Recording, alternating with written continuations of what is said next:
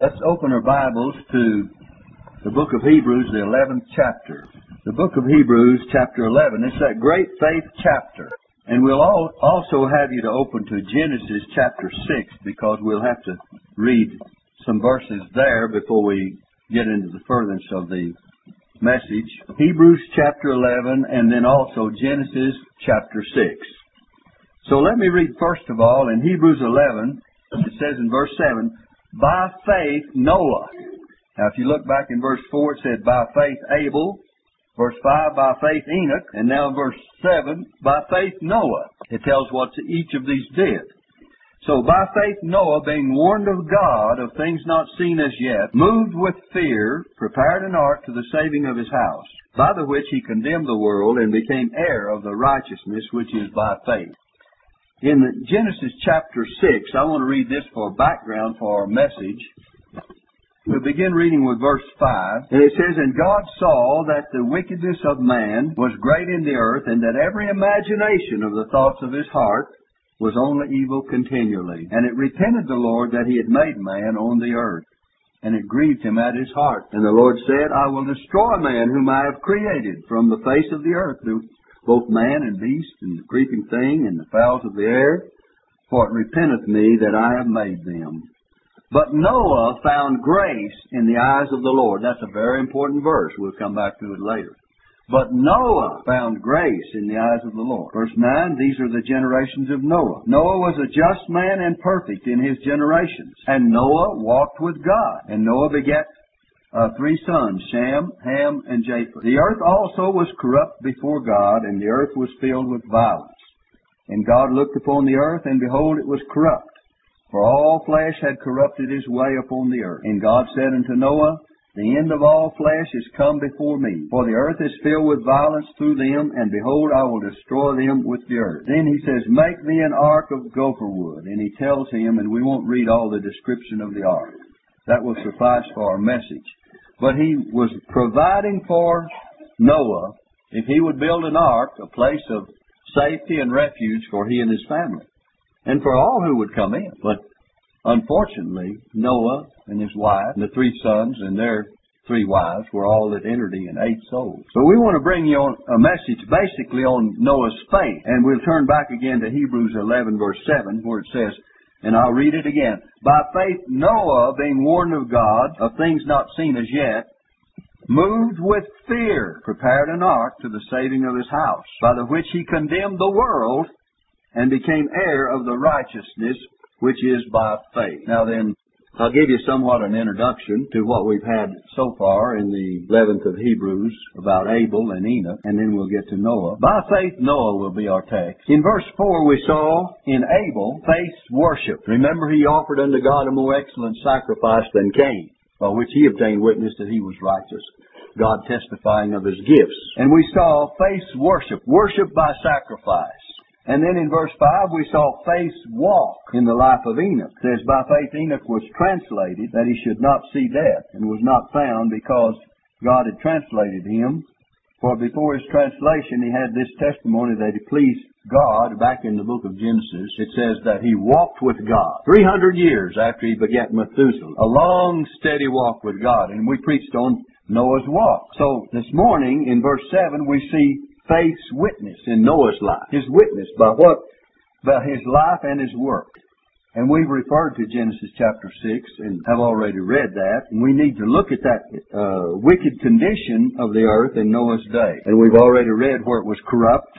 The earth was filled with violence and corruption. Man's thoughts and practices were only evil continually. Jesus compares the days before is coming to be very much like the days of Noah. In fact, in Matthew chapter 24, we find in verse 37, he says, But as the days of Noah were, so shall also the coming of the Son of Man be. For as in the days that were before the flood, they were eating and drinking, marrying and giving in marriage until the day that Noah entered into the ark, and knew not until the flood came and took them all away. So shall also the coming of the Son of Man be. We find the same thing in Luke 17, if you want it verses 26 through 35. Peter tells us that God's long suffering waited in the days of Noah while the ark was preparing. That's 1 Peter 3 verse 20. It said earlier that man's days would be 120 years in the book of Genesis. We did not read that portion. That God would be long suffering toward man. 120 years while Noah was building the ark. Do you know Methuselah lived to be 969 years of age? Oldest recorded life of a man in the Bible, as far as I know in history. 969 years. And the Bible says that God was long suffering in the days of Noah. Do you know? We've taught on this earlier when Enoch walked with God, 600 years after he begat Methuselah, and showed you how that when Methuselah died, the judgment came. And that his name meant, when he is gone, it shall be sent. Isn't it amazing that God would let him live longer than any man and show his long suffering because his life was a prophecy of the judgment that was to come? So we can see that the very life of Methuselah is a testimony to the long suffering of God in those days. We had you to figure that out last week. didn't all of you do your math? I hope you did. Now then, but in spite of God's long suffering, as Peter says, God, God's long suffering waited in the days of Noah while the ark was preparing, 1 Peter 3 verse 20. But in spite of that, men were then, even as they are now, disobedient and unrepentant and would not turn to God. And we have the same conditions that exist today. Men that are disobedient and men that are unrepentant and men that will not turn to God so that God had no choice but to destroy the earth in judgment, and that in the form of a flood upon the earth, which he had told Noah. But Noah, it says in Genesis 6 8, but Noah found grace in the eyes of the Lord. Noah found grace in the eyes of the Lord. Now, grace is the foundation of every life that's pleasing to God. A man must find grace in order to be pleasing to God. And grace is the source of all of our blessings. Did you know the Bible teaches that we're not under the law, but under grace? The Bible says that by grace you're saved. The Bible says we're standing in grace, Romans 5 verse 2. In Titus 2 verse 11 and 12, we're taught by grace. The grace of God teaches us that denying ungodliness and worldly lust, we should live soberly and righteously and godly in this present world. The Bible says to grow in grace, 2 Peter 3 verse 8. Speaking in grace, Colossians 4 verse 6. Ministering grace, 1 Peter 4 verse 10. And looking for the grace that is to be brought at Christ's coming, 1 Peter 1 verse 13. It says we look for the grace. You know, imagine being saved by grace and walking in grace and living in grace and standing in grace and all the blessings that come upon us by the grace of God. And then, it, then the Bible tells us in Peter that we're to be looking for the grace that is to be brought unto you, brought unto us at the appearing of Jesus Christ. There's more on the way, is what we're saying. I mean, I thought it was enough now, but there's more on the way at Christ's coming. But Noah found grace in the eyes of the Lord. Now, the character of Noah is, Noah is described in Genesis 6 verse 9, let me give you this. In verse 9, we read it a moment ago, Genesis 6 verse 9, and it says, These are the generations of Noah. Now notice three things. Noah was a just man and perfect in his generations, and Noah walked with God. He was just and perfect, and he walked with God. These three things show us his character as it's described. He's the first man who was so called, who was so called just. Now we know Abel was just and Enoch was just, but Noah was the first one of whom it was said that he was just. There were others before him, but they were justified in the same way that Noah was. Because the ground of justification, by the way, is faith in the blood of Christ. In Romans chapter 5 and verse 9 it says this, much more than being now justified by his blood. How's a man justified? By his blood. Well, you say, well, Jesus hadn't come yet. But Noah embraced the promises that were given to Adam and Eve and on passed on down. And Abel's sacrifice indicated that he believed that there would be a sacrifice that would take away sins. And it says, uh, Abel's sacrifice says, by faith Abel offered unto God a more excellent sacrifice than Cain, by which he obtained witness that he was righteous. God testifying of his gifts, and by it he being dead yet speaketh. So we find that faith in the blood of Christ, though he was yet to come. And this is the ground of justification. This is the ground of our justification, especially since we know of the death of Christ and it's already happened and we have the record of it and the ground where he was delivered for our offenses and raised again for our justification, his shed blood. And the instrument cause, or the instrumental cause, if you want to put it that way, of our justification is faith. It's faith. Romans 5 verse 1, it says, And therefore, being justified by faith, we have peace with God. So the instrumental cause is faith. And Noah had faith. By faith, Noah. And the evidence of the faith which, uh, by which he was justified is that he was moved with fear. Back in Hebrews 11 again. He was moved with fear, prepared an ark to the saving of his house. He stood in awe in the presence of God. He, he reverenced God. He feared the judgment that was to come. And he was moved with fear. He says, God's going to destroy this world, and he's told me he's given me a way out. He's given me a way out, and, and if I don't take it, I'm going to be destroyed with the rest of them. God's judgment is coming, and he believed God. You know, faith comes by hearing, and what? Hearing by the Word of God. By faith, Noah. The second thing about him, he was not only just, but he was perfect in his generations. We're just describing at this moment his character. We'll get into his faith in a moment. After we describe his character, we'll talk about his faith. And this seems, if he was perfect in his generations, generations, this seems to indicate that Noah and his family kept themselves from the moral evil around them. More, uh, Noah was a sinner like every other person born from Adam on down. But he kept himself from the moral evil around him. And even then, God respected separation from the world and its evils. And he does so today. And the Bible tells us in the New Testament to come out from among them and be ye separate, saith the Lord, and touch not the unclean thing, and I will receive you. You'll be my sons, my daughters. And the Bible teaches separation today. In the book of uh, Romans chapter 12, verse 1, it says, uh, Paul says, I beseech you, therefore, brethren, by the mercies of God, that you present your bodies a living sacrifice, holy, acceptable unto God, which is your reasonable service. Then he says, and be not conformed to this world. There's a lot of world conformers today, both young and old. We need to be on the lookout. You young people, you say, well, old folks are the ones that's supposed to be separated. No, start being separated when you're young from the world and its evils. Then you won't have as hard a time when you get older. You'll already have the decision made and the practice going for you in the right direction. But God honors that. He says, uh, I beseech you therefore, brethren, by the mercies of God, that you present your bodies a living sacrifice, wholly acceptable unto God, which is your reasonable service. And he says, And be not conformed to this world, but be ye transformed by the renewing of your mind, that you may prove what is that good and acceptable and perfect will of God. So we need separation today, don't we? And then, not only was Noah of that character, but he walked with God. And it's only as we walk with God, it says he walked with God. It's only as we walk with God that we can live a separated life and that we are kept from the evil around us.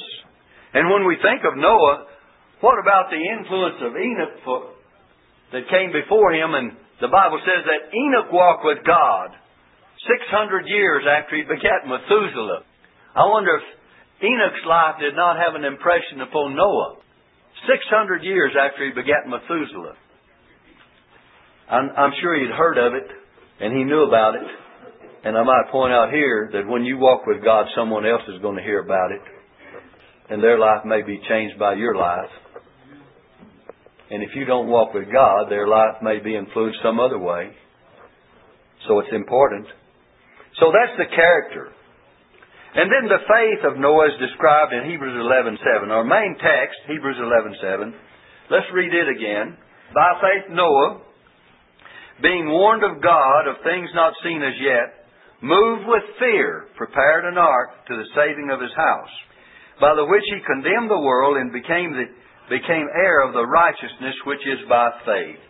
We're going to try to give you seven things here about Noah's faith. Seven things. The first is this that we learn, the first thing that we do learn is the ground of Noah's faith.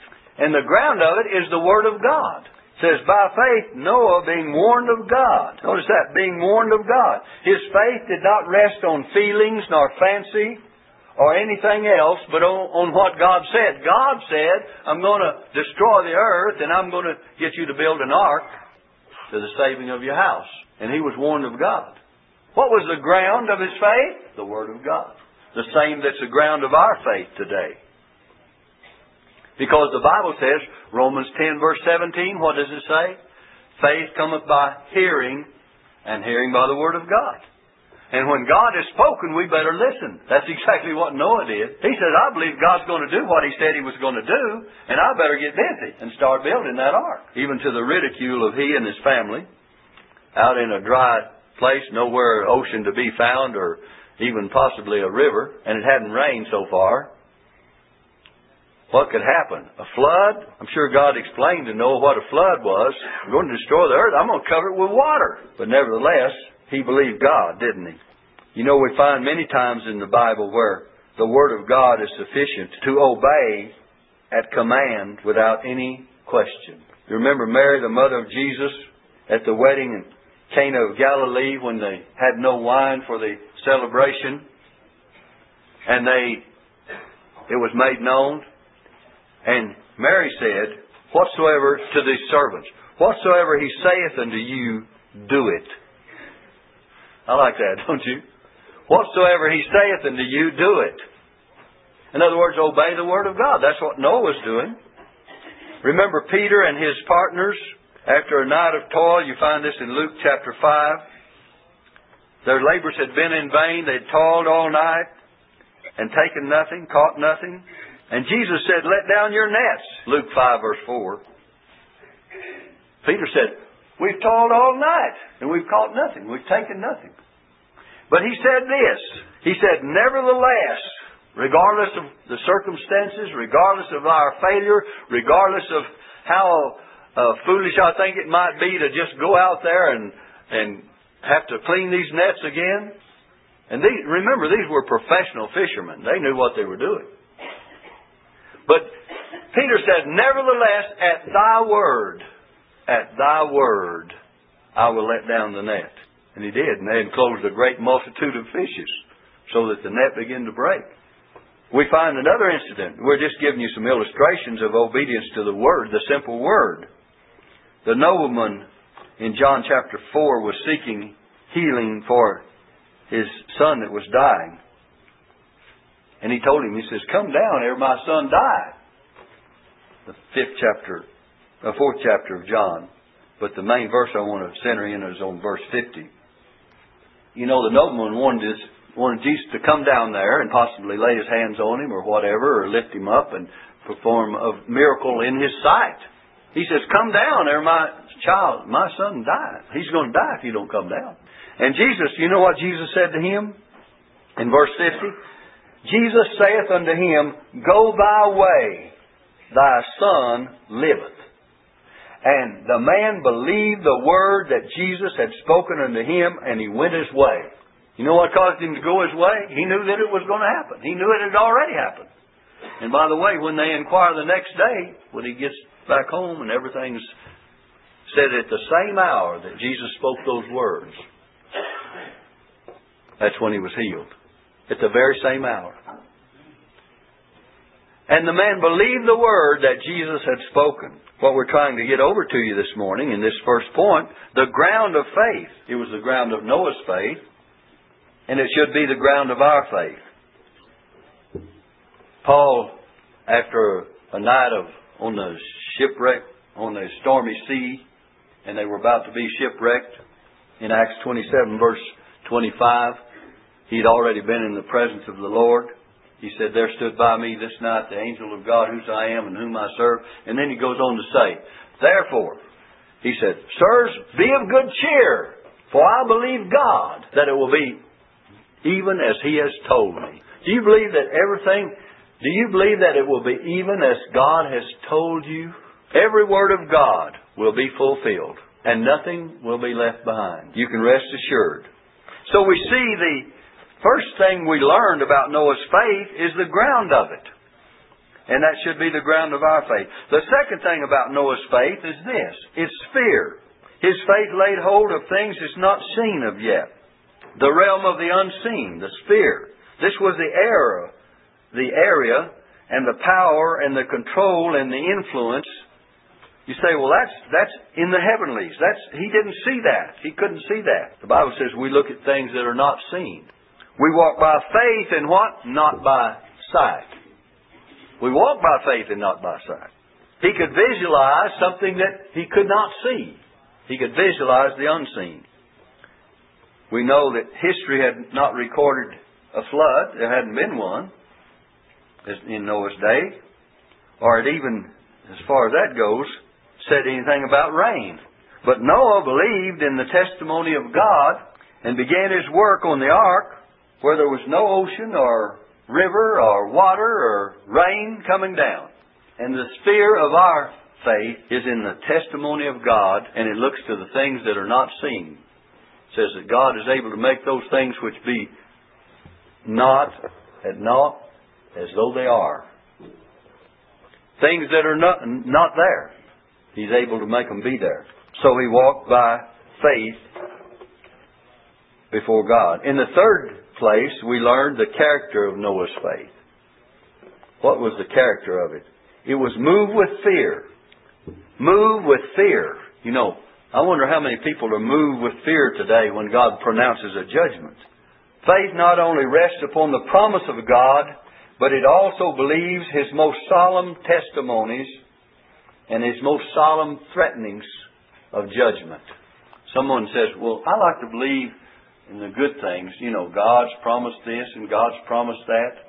But God has also said, It is appointed unto man once to die, and after that, what's going to happen? the judgment. You have people that deny any hereafter, any judgment. Now, Noah had not only received a gracious promise, but he had been warned of a coming judgment of the flood to destroy all living things, and his faith believed both, not just one. Now, we've got people out in the world today that want to believe that God is good. He is good. That God is love, and He is. And that He will not harm any soul or there will not be any reverse. There will not be any judgment upon anyone. But the Bible teaches us different. If you cannot believe that God is going to judge, how can you believe He's going to bless? If you cannot believe that there's a, a eternal judgment in the future, a hell to be shunned, how can you believe there's a heaven to be gained? The same word tells you both of them, doesn't it? So, if you believe God the character of faith is to accept God's Word on everything, not just a few things. We don't know what all it's going to be, but that's why we warn men. Paul said, knowing therefore the terror of the Lord, we persuade men. Jude says, pulling them out of the fire. And you and I ought to be concerned about the salvation, about the condition of other souls. Because God's Word, just as sure as He's promised to heaven, He's promised a hell. Just as sure as He's promised blessings, He's promised all the, He's, he's predicted the judgments that will come. Noah had only, had not only received these promises, but he's warned of this coming judgment, and it says he moved with fear. This is the character of faith. We move with fear. Remember, a lot of the old time preachers preach what? As we call it in the term, hellfire and brimstone, right? And when I used to hear a message like that, it'd scare me to death. Because I thought, well, I don't want to go there, brother. And move with fear. And it ought to wake people up. But it seems to just not have much effect on some. But I'm thankful that Jesus died and paid the penalty for my sins by his death on the cross. And redemption is by the blood of Christ and forgiveness of sins. And heaven is to be gained because of what Jesus did and not because of what, what I've done in works or earning or paying for it in any form or fashion to justify myself. I'm thankful for that. Every one of us ought to be. We sing a little song before we go to Sunday school. Thank you, Lord, for saving my soul. Thank you, Lord, for making me whole. Thank you, Lord, for giving to me thy great salvation, so rich and free. Now, the fourth thing we see about Noah's faith is this. He prepared an ark. Faith, the evidence of his faith. We see the evidence of Noah's faith. He prepared an ark. Faith, if it hath not works, James says, is dead. Suppose Noah says, I believe God's going to destroy the world, with the judgment of the flood. But you know, I'm supposed to build an ark, but I don't know if I can find all the wood and the timber, and I don't start making excuses about what what he would do. His faith was active. It it was not dead faith. It was a living faith. As James says, faith without works is dead, and that's what he's talking about. The evidence of it, which means that it would be a lifeless faith had he just sat there and not done anything. It would be lifeless. You're saved by grace through faith. But faith that saves is also active and it produces something in us and it causes us to do something. The Apostle Paul writes of justification of believing sinners by faith, and James writes of justification of faith, faith itself. He says, if you say you have faith, I want you to prove it. That's what James is saying. He says, show me your faith by your works, and I'll show you my faith by my works. Let me read James chapter 2, verses 18, 14 through 18. James 2, verse 14 says, What doth it profit, my brethren, though a man say he hath faith and have not works? Can faith save him? In the case of Noah, it wouldn't. He might have said, I have faith, I believe God's going to send it. But what about it? He says, If a brother or sister be naked and destitute of daily food, and one of you say unto him, them, depart in peace, be ye warmed and filled, Notwithstanding, you give him not, give them not those things which are needful for the body, to the body. What doth it profit? Even so, faith, if it hath not works, is dead, being alone, being alone. So faith, there's such a thing as faith, or so-called faith, that's dead. If it doesn't do anything to you, cause you to do anything, it's dead. How can you claim it's faith? So James is justifying faith itself. And he says, Yea, a man may say thou hast faith, and I have works. And he says this, Show me thy faith without thy works, and I will show you, show thee my faith by my works. That's what Noah did, didn't he? He showed his faith by what he did. The evidence of his faith was what? The evidence of his faith was that he prepared an ark to the saving of his house.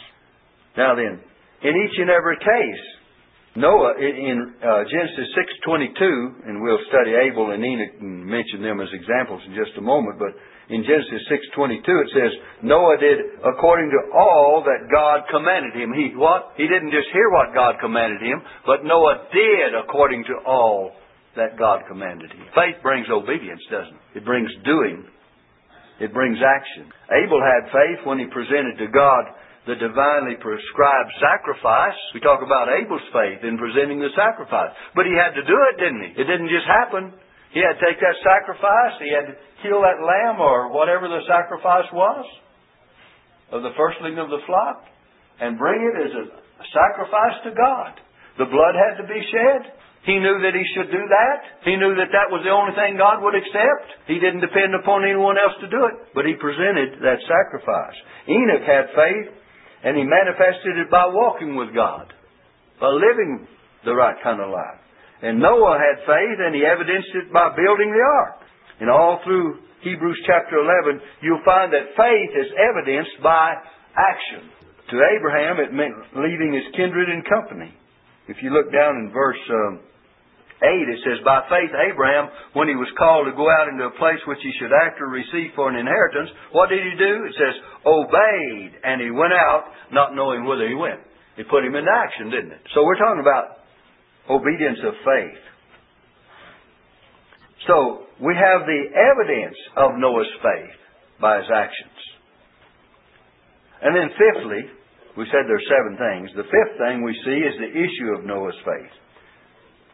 He prepared an ark to the saving of his house. He could not believe for each and every individual of his household. And by the way, no parent can believe to the saving of his child's soul that he can pray for it. He can, he can do many things. Yet there are many examples in the Bible and many examples where God blesses others because of the faith of other people. the man sick of the palsy was brought to the Lord Jesus in Matthew 9, verse 2. Remember, he was let down through the tiling and let down before Jesus, man sick of the palsy. Say, what does that have to do with the faith of others? It says, and Jesus, seeing their faith, what? Wouldn't that be a wonderful thing if we get all the members of the church at work and go out and, and reach someone and bring them the house of God and the Lord look down and see your faith in the work that you do to get them the house of God, believing that if you get them here and they hear the gospel or maybe you've already witnessed to them, whatever actions have been taken, that they'll be saved. That's what it's talking about.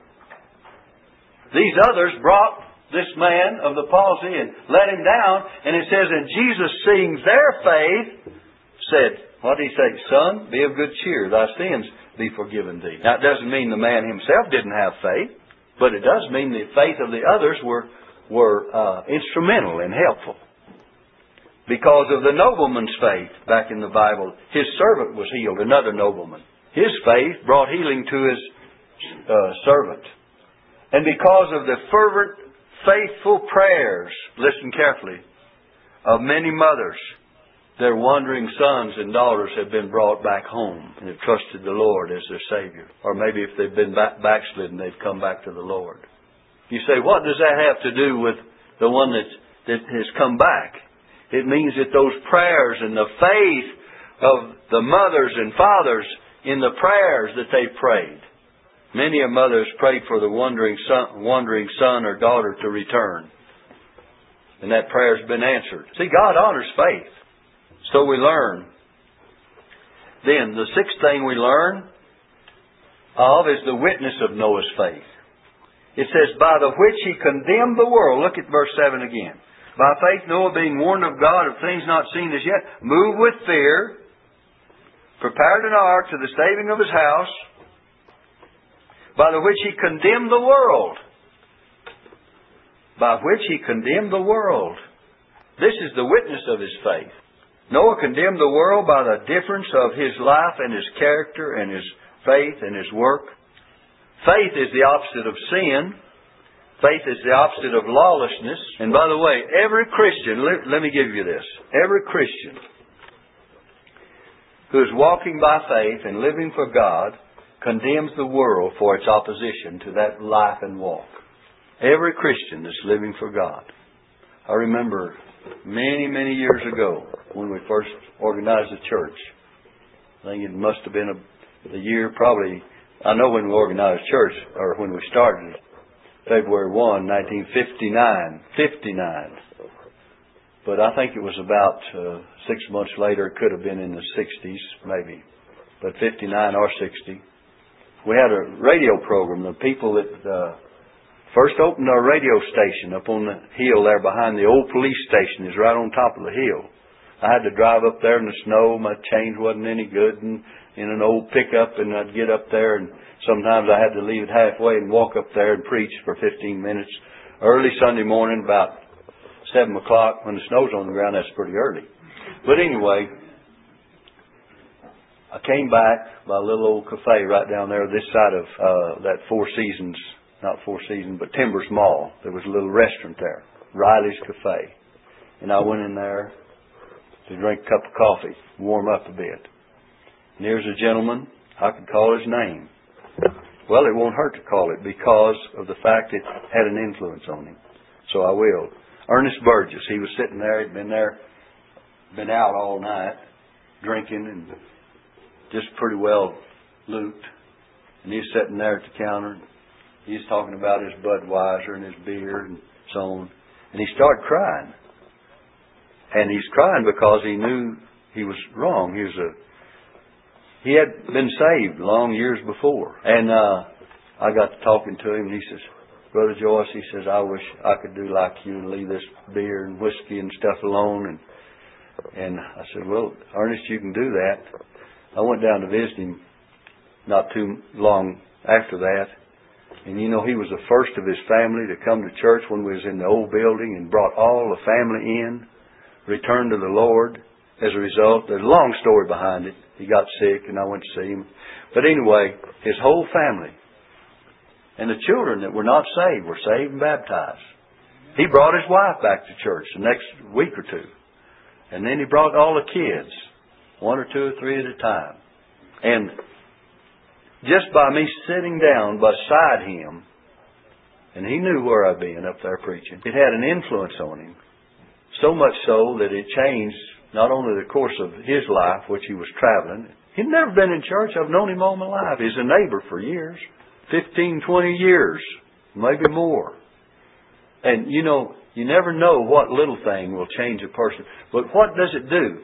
The way you live as a Christian condemns the sin that other people are participating in, and it causes them to think, whether you know it or not, it causes them to think. So you live that Christian life, and God is going to bless it. And He'll bless it to His glory and to their good. All right? By which he condemned the world. Noah condemned the world by the difference of his life and his character and his witness, his faith. And every Christian does the same thing. Last of all, uh, in our message, the reward of Noah's faith. Look, it says, He became heir of right, the righteousness which is by faith. He became the heir of the righteousness which is by faith. That's the reward of faith. Faith brings its present blessings today. We have many blessings bestowed upon us today. Life, Jesus said, I am come that they might have life and have it more abundantly. The Bible says that godliness is profitable in this life, having the promise of the life that now is and of that which is to come. So it has its blessings now and it has its blessings hereafter. Let's just put it on a simple basis.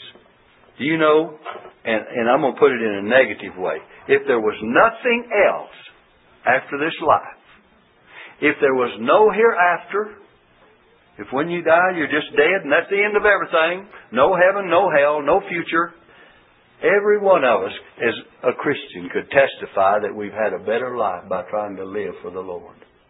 Because it's been a blessing. Every person here that's a child of God could testify that they wouldn't have traded their life even if there was not anything hereafter. But, thank God, this is on the beginning. The life which now is and of that which is to come.